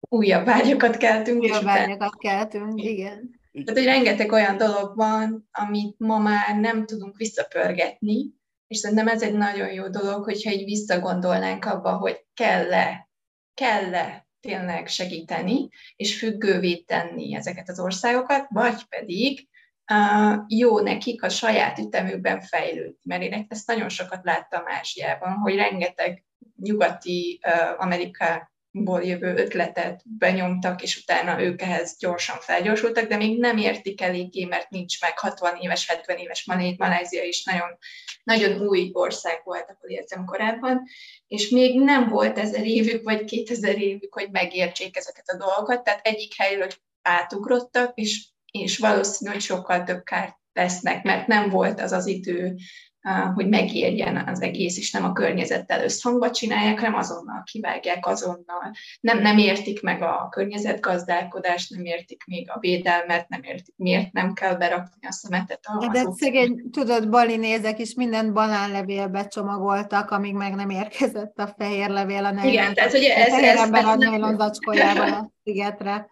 És ugye el, eldobja, mert azt hiszi, hogy ugyanúgy eldobhatja, mint a banánlevelet, csak éppen a nejlon zacskó nem bomlik le. Igen. Ja, ja. Ez, ezek nagy kérdések, de valószínűleg ez mind összefügg mindennel, és nem lehet már szétválasztani, mert annyira a globális a világ, de hogy lehet, hogy csak le kéne lassítani, és így átgondolni, hogy, hogy, hogy akkor most mi az, ami kell, mi az, ami tényleg nem kell, és most ráerőltessük, vagy ne. Hát vagy csak elég az, ami van. Én mind azzal vagyok, hogy átláthatóvá tenni. Tényleg, ha az a, az a csészére rá van írva, hogy it's made in valahol, akkor ott legyen. Nem ott összerakva, nem ott csomagolva, nem ott ráfestve valami, hanem hogy ott legyen csinálva. Szóval ez, ezek ilyen fontos dolgok, és akkor persze az ember már rögtön és ilyen zöld pecsétet, vagy valami pecsétet, hogy, vagy százalékban, vagy azt számot, hogy valahogy segítsenek már az embernek ki, kiszelektálni azt, hogy tényleg az, amit megveszel, az ott van-e, nem nincsen kizsákmányolás a háttérbe, gyerekeket kihasználni, ez, stb. stb. Szóval ez ilyen, és akkor így már ha átláthatóbb lenne, akkor sokkal fenntarthatóbb lenne az egész. De egy másik nagyon e- extrém gondolat, aztán szerintem hanyagoljuk ezt, hogy most jött ki, hogy Új-Zélandon 200 ezer marhát fognak levágni. Mert túl sok a nitrogén a, a levegőbe.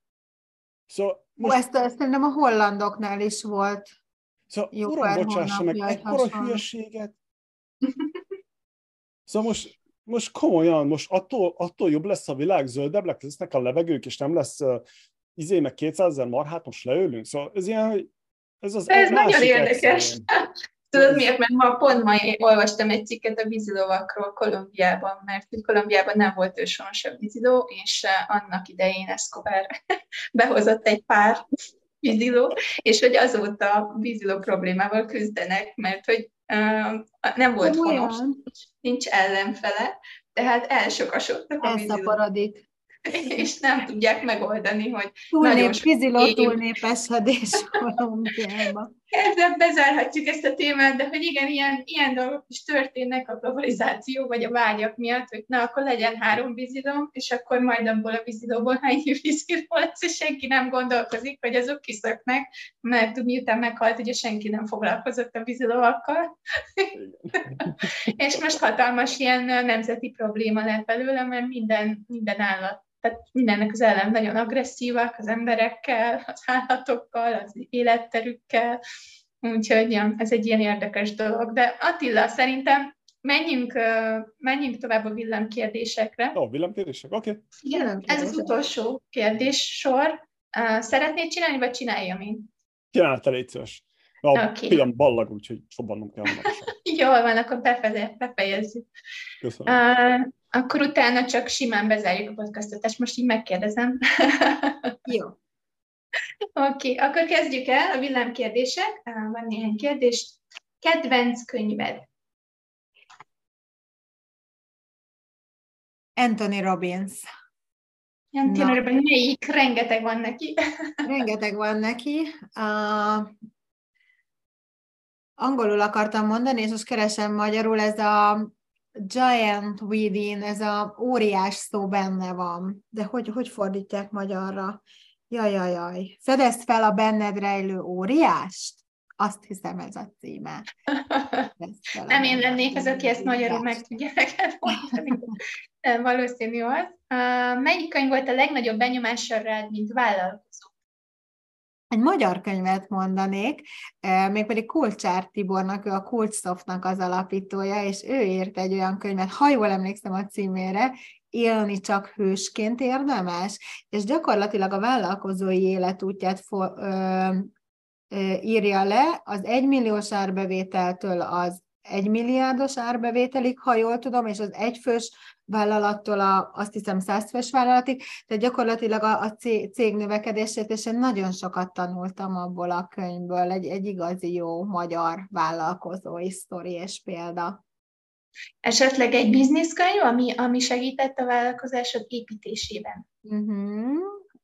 A Molnár Szabolcsnak van egy olyan könyv, az a cím, hogy Exit, hogy hogyan tedd eladhatóvá vállalkozásodat, és azt hiszem az eladható szó át van húzva az alcímbe, és fölír vagy önjáróvá, vagy fordítva, hogy önjáróvá vállalkozásodat, és az van áthúzva, és eladhatóvá, de a lényeg az egésznek az, hogy csak egy önjáró vállalkozás az eladható vállalkozás, és Szabolcs csodálatosan egyszerűen minden területet lefed ebben a könyvben, hogy hogyan eh, válhat egy cég önjáróvá. Nagy kedvenc. Járó vállalkozás, exit. Kedvenc podcasted? Hát a, talán a Business Bolszosoké. Uh-huh. Ott nagyon szerettem ott lenni.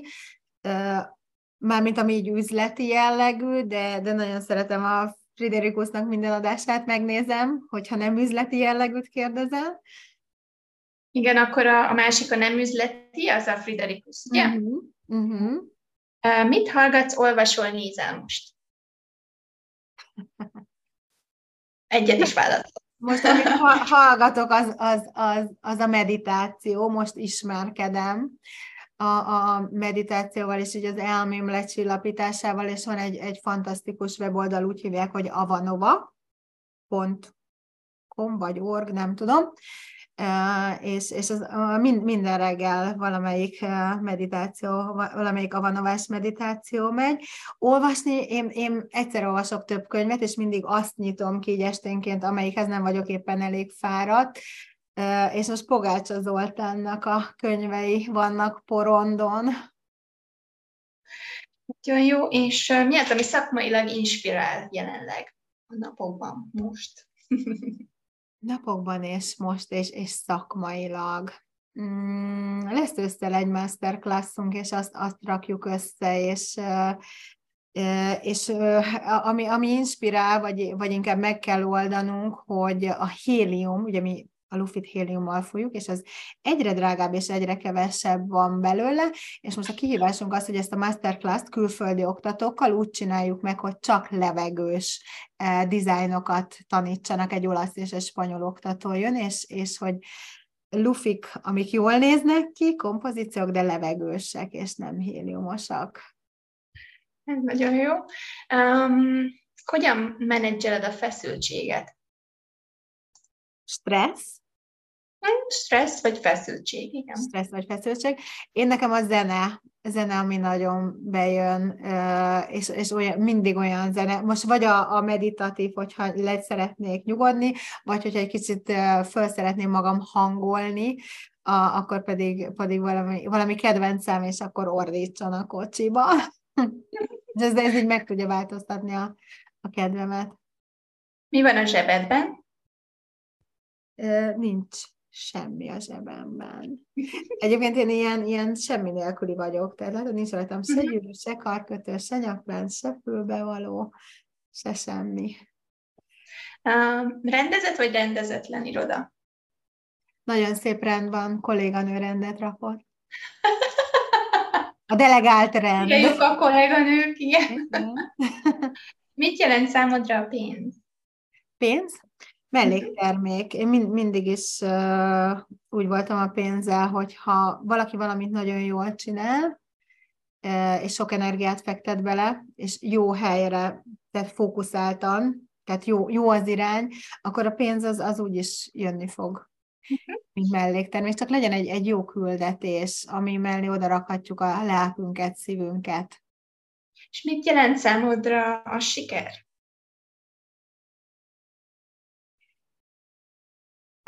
Én, én mostában mindent oda, a, minden, mindenben azt a konklú, vagy az, az a konklúzióm, hogy, hogy, hogyha jól érzem magam, és tél, tényleg akkor pénz függetlenül, hogyha ha testileg, lelkileg, szellemileg, a kapcsolataimban, és, és mindenben jól érzem magam. Ez, ezt könyvelem el a legnagyobb sikernek. Mindenben jól ér, minden területen jól érez magad. területen. Oké, na ez most egy trükkös Jó lenni. Attilának a kedvenc kérdései jönnek. No. Mondjál nekünk valamit, amit még senki vagy kevesen tudnak. Jó, egyszer a csapatnak is elárultam, volt egy ilyen beszélgetésünk egy kócsal, hogy amit nem tudtok rólam, Ugye most nektek is elárulom, én a TF-re, a testnevelési főiskolára, akkor még nem egyetem volt főiskola, jártam másfél évig, és feltett szándékom volt, hogy aerobik edző leszek. Csak menet közben ugye a beszélgetés elején említett világító csillagoskákkal találkoztam, és utána a tojásfóliákkal, és utána a lufikkal, és utána rájöttem, hogy inkább vállalkozó leszek, és nem, nem aerobik edző. Ez így nagy fordulat. Ez jobban tetszett, igen, az üzlet. Szerinted mennyire fontos a szerencse az üzleti életben? Tudsz-e mondani egy százalékot? Az attól függ, hogy a szerencsére hogyan ö, nézzünk rá. Én, én, én azt gondolom, hogy olyan értelemben fontos, hogy, hogy ha megadatik az, hogy ö, van két kezünk, van két lábunk, tehát épek vagyunk testileg és szellemileg, és akkor már minden megadatott ahhoz, mert ugye nem mindenki ennyire szerencsés, mert vannak emberek, akik vagy betegen születnek, akár testileg, akár szellemileg, én sajnos egy ilyet egész közelről nézek végig, nekem a testvérem született betegen, és én, én mindig hálát adok az Istennek, hogy, hogy, hogy nekem, nekem megadta az egészséget, testileg, lelkileg, szellemileg, mindenhogyan, és, és, és, és, és ez szerintem ez, ez, egy, ez egy nagyon nagy szerencse. Mi az élet értelme? Ez így a végére. Akkor megint egy konklúzió, mindig ide lyukadok ki, a szeretet. A szeretet. Baliról indulva és Balira visszatérve. Hát köszönjük szépen, nagyon, nagyon élvezetes adás volt, szerintem a hallgatók nagyon sok mindent tanulnak, hallgassátok vissza, mert szerintem rengeteg, rengeteg jó új dolog van, amit használhattok, azonnal bevezethettek a vállalkozásaitokba, és köszönjük szépen, Niki, hogy itt voltál, sok sikert kívánunk neked, és örülök, hogy a vendégünk voltál a Magyar Nagyon Biztos. örülök, hogy veletek lehettem, és beszélgettünk egy jót. Sziasztok! Sziasztok! Köszönjük! Mit tanultál a mai részből, illetve mit hajtunk ki a mai adásból? Ez a két kérdés foglalkoztat minket minden egyes adás után.